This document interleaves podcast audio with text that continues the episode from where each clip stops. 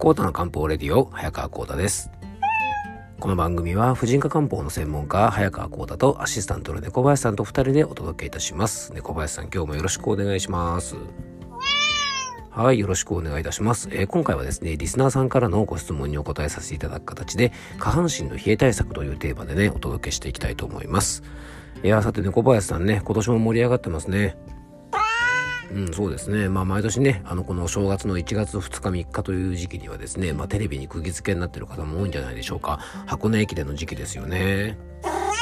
まあ、今年もですね、僕の地元のね、山梨学院大学というね、学校が、あの、箱根駅伝に出場しているのでね、やっぱり地元のチームということで、あの、応援しているんですけども、まあ、駅伝というのはですね、まあ、不思議な競技で、特に箱根駅伝なんかはですね、まあ、学生さんたちがね、あの、マラソン、まあ、要はね、区間、まあ、マラソンのね、まあ、リレーみたいなものですから、ただひたすら走ってるという番組なんですが、なぜかね、結構目が離せなくなりますよね。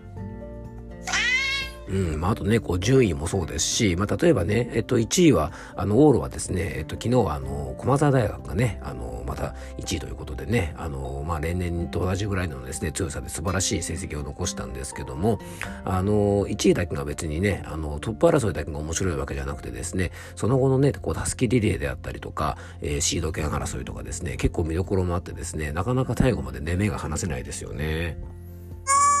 うん、ということでね、まあ、箱根駅伝かなりね、皆さん見てるんじゃないでしょうか。まあ、僕もですね、箱根駅伝をですね、聞きながら、えー、昨日はですね、昼間ジョギングをしてたんですけど、箱根駅伝を聞いてたらですね、えー、っとね、ちょっと段差にね、あのー、つまずいてしまいまして、昨日はあの、箱根駅伝をね、聞きながらですね、ジョギング中に転ぶというですね、大失態を犯しまして、え、久しぶりにですね、手とか膝とかちょっとすりむいてですね、ちょっと痛かったんですよね。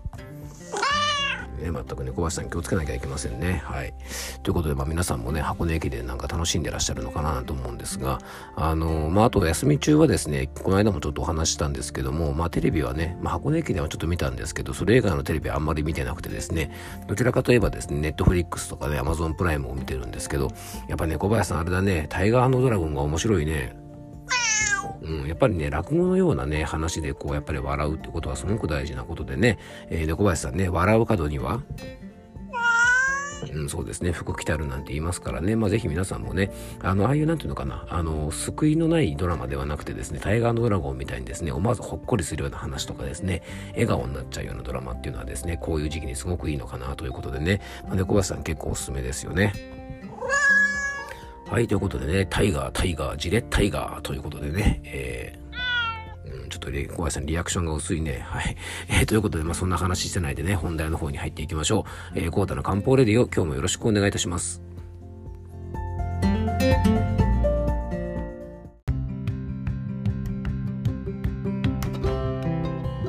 はい、ということでね、今日の本題に入っていきたいと思うんですが、まあでもね、小林さん、さっきのリアクションはさ、ちょっと薄すぎますよ。おおじゃなくてさ、せっかくね、僕があのね、タイガードラゴンの長瀬智也さんばりにですね、タイガー、タイガー、ジレッタイガーって言ったんだからね、もうちょっとよう待ってましたぐらい言ってくれてもいいんじゃないですかね。うん、ということでね、まあ皆さんもね、ぜひよろしくお願いいたします。じゃあ、えー、本題の方に入っていきましょう。何の話してんのかな？はい。えっと、今日はですね、養生ネーム、こまりさんからのメッセージをいただきましたのでね、あの、こちらのご質問にお答えしていきたいと思います。こまりさんどうもありがとうございます。えー、こうたさん、明けましておめでとうございます。毎日配信楽しみにしています。今シーズン特に気になる体調の変化がありメッセージをお送りします。それはお尻の冷たさです。お尻を触ると冷たく下半身全体的に冷えを感じて辛いです。何年も前から気になっていたのですが今年は特にひどくなりました。環境の変化としては引っ越しをして日当たりが悪くなったことぐらいしか思いつかず夏に24時間クーラーをつけっぱなしの生活をしていたことの影響が今出てきているのかななどとも予想しています朝はえー、白湯を飲み、軽いヨガを行い、週一のピラティス、バランスの良い食事、時々、えー、よもぎオンザパッドを使ったり、こんにゃく尻尾をしたりして、えー、もして、自分なりに養生はしているつもりなのですが、何か抜け落ちていることがあるんでしょうか？以前別の症状で漢方相談に行った際、今飲んでいる生理が年3回になる低用量ピルが体調不良の原因と言われたこともあり気になります。えー、長々と書いてしまいましたが、コータさんからのアドバイスをいただけるととっても嬉しいです。2023年も配信楽しみにしていますね。寒い日が続きますが、ご自愛ください。ということでね、えー、メッセージをいただいて本当にありがとうございます。えっ、ー、とね、下半身の冷えがね、ちょっとひどいということで、まあ本当に今年は寒いんでね、辛いと思います。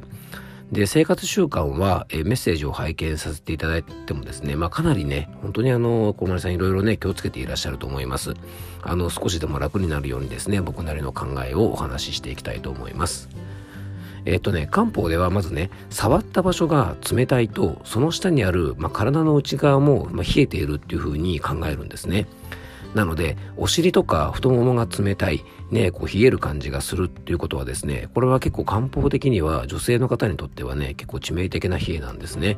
なぜかというと、骨盤周辺の冷えということで、まあじゃあ骨盤の中にはね、どういうものがあるのかってことを考えてみると、あの、わかりやすいと思うんですが、えー、そこにはですね、えー、卵巣とか子宮というですね、女性の健康とは切っても切れない大切なものが収まっているんですよね。だからね、この骨盤周りの冷え、お尻が冷たいとか、太ももが冷たいとかっていうような冷え方はですね、結構女性の方独特の冷え方だとも言われています。で、以前ね、うんと漢方相談をした時に、そこの先生が低用量ピルのね、あの服用がまあいろんな体調不良の原因じゃないかなんてお話をね、えー、されてま指摘されたということなんですが、まあこれはね、あの、小丸さんがまあいろいろですね、えっ、ー、と事情があって低用量ピルの服用をされていると思いますので、あの僕としてはですね、低用量ピルのせいにするよりも、まあ低用量ピルをね、服用されている方すべてがね、これ多分冷えてるわけじゃないと思うんです。同じ薬を飲んでいる方、全員がですね、同じような症状になっているんであれば、まあ、これはね、薬の副作用であったりとか、えー、薬の原因だというふうに言えると思うんですけどもね、やっぱり同じ薬を飲んでいても同じように冷える方っていうのはね、多分そこまで多くないと思うので、あのー、やっぱりね、何かしら小まりさんが冷えやすい原因がやっぱり体のね、中にやっぱりあるんじゃないかなと思うので、そこにね、アプローチした方がいいんじゃないかなと思います。なので、まあ、低用量ピルをね、服用ということで、まあ、何かね、この婦人科トラブルがあって飲まれてるのがどうなのか、まあ、その辺がちょっとわからないんですが、えー、やっぱりね、骨盤周辺の冷えということでね、やっぱり卵巣とか子宮、まあ、ちょっと婦人科のトラブルなんかは、まず、あの、お持ちだったらね、そこをしっかり整えていくっていうことも、あの、お尻とか太ももの冷え対策にもつながると思います。またね、まずあの言えることは夏場の過ごし方、ね、ご自身でもやっぱりちょっと気にされてるみたいですが、あの、クーラーに当たりすぎてるということだったんですがね、これはですね、漢方では闘病価値といってですね、冬の病気を夏治すと書いてね、闘病価値とね、いう言葉があったりします。これはね、結構漢方の基本的な考え方で、まあ冬はですね、体の冷えとか、女性だとね、子宮とか卵巣とか生殖器ともつながりが深い五臓の一つ、腎がね、冬という時期は頑張る時期だと言われています。で、腎はですね、冷えに弱くて、体を温める力をコントロールしていたりとか、膀胱などともつながって、体の水分調節とか、潤いともつながってくる場所なんですね。なので、本来暑いはずの夏にエアコンでね、体を冷やしすぎてしまって、その冷えがね、腎に悪影響を及ぼして、本来しっかり働くべき冬にこの腎というものが働くなってしまう。えー、腎の温める力が低下してしまっている、いわゆる漢方的にはね、腎陽虚と言われるような状態に、えー、なってしまっているとですね、結構これも骨盤周りの冷えにつながるのかもしれませんね。また、引っ越しで日当たりが悪くなってしまったということなんですが、まあ、日光のね、あの力というのは本当にすごいっていう話は以前もこれさせていただいたことがあると思いますし、あの、冬季うつの時にもね、日光に当たることの大切さはお話ししましたが、このね、しっかり日光に当たることは、体を温めるだけではなくてですね、体を温める力の源になる血流も良くしてくれるんですね。なぜかというとですね、ま、あの、簡単に言えば、ま冷えるっていうことはですね、イコール血行不良と言えると思います。で、その一つの原因が日光浴の不足で起こる自律神経の乱れなんですね。自律神経が乱れると交感神経といってですね、体をね、こう力ませるようなものが結構優位になりやすくなって、えー、結果的にね、血行不良になり体が冷えやすくなってきてしまうので、もしね、日光を浴びる時間が短いようであれば、まあ意識的にですね、少し日に当たる時間なんかも作ってみるといいかもしれません。でね、かなりね、いろいろ頑張っているんですけども、冷えが取れない。ね、かなりあの、冷え対策ね、頑張ってされてる感じはね、文章からも伝わってくるので、まあ、例えばね、首とか手首とか足首といったね、まあ、こういう三首冷やさないとか、湯船に浸かるとかっていう基本的なことはされてると思うんですが、えっ、とね、もうちょっとね、少しあの、細分化した冷え症の原因をいくつか最後にね、ご紹介していきたいと思いますので、まあ、小まりさんの中でね、もしかして自分はこれかもってあの当てはまるものがあればですね、まあ、それぞれの対策を行っていかれるといいんじゃないかなと思います。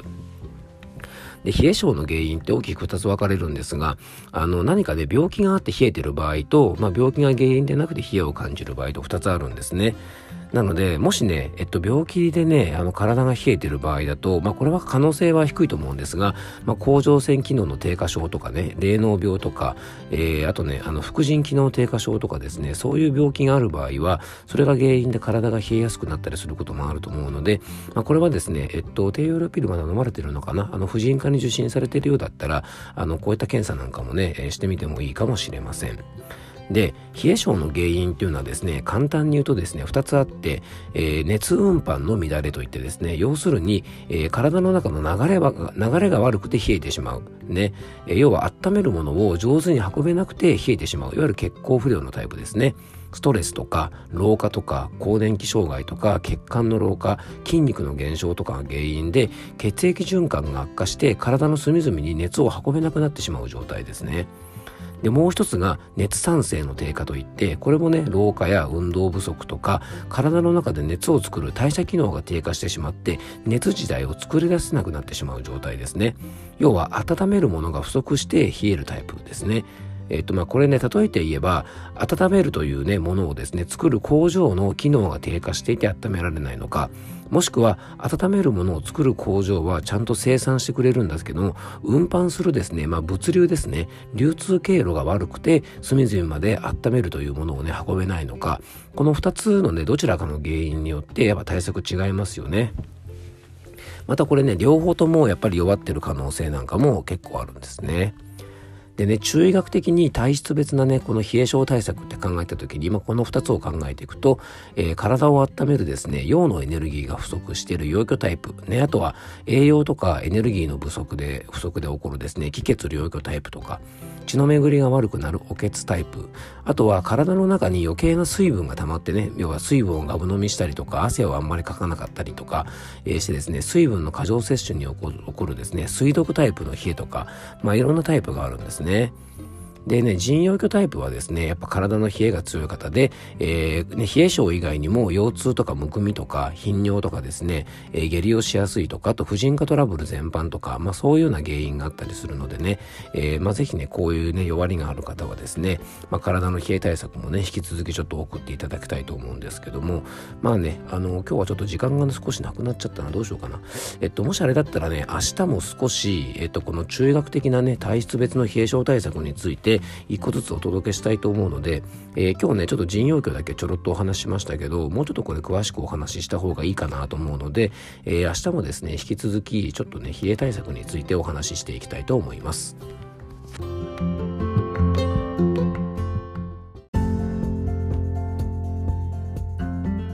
はい、今回もクロージングのお時間です。えー、っとね、時間内で収まるかなと思ったんですけど、ちょっとね、時間内で収まりきらなかったので、明日もね、ちょっとあの、冷え性についてお話ししますが、あの、大事なことがですね、まず冷え性の原因を考えたり、対策考えるときに、冷え性だけ見ててはいけないと思うんですね。で、例えばね、あの、今回ね、えっ、と、メッセージをいただいた小まりさんもそうなんですけども、えー、冷え性以外に体に何かね、あの、気になる不調があるかどうか、そこもですね、ちょっと事前にチェックしておいていただいて、明日のね、放送をちょっと聞いていただくといいかなと思います。えー、中学ではですね、えっとね、異病同治といってね、異なる病気を同時に治していくという考え方があるんですが、冷え性だけ見てもね、あの、なかなか原因がわからなくて、それ以外に体に何か気になる不調があったりするんであれば、あの、その辺を結びつけていくと、あ、体のこういうところが弱くてとか、こういうところに負担がかかっていて、自分は冷え性なんだなっていう原因がもうちょっとわかると思うので、明日はですね、少し体質別のね、えっと、養生法、今日ね、あの、全部で4つの種類を紹介したんですが、これをもうちょっと詳しくね、明日はお話ししていきたいと思います。えー、ということで今日も聞いていただきありがとうございます。どうぞ素敵な一日をお過ごしください。漢方専科サータ薬房の早川幸太でした。では、また明日。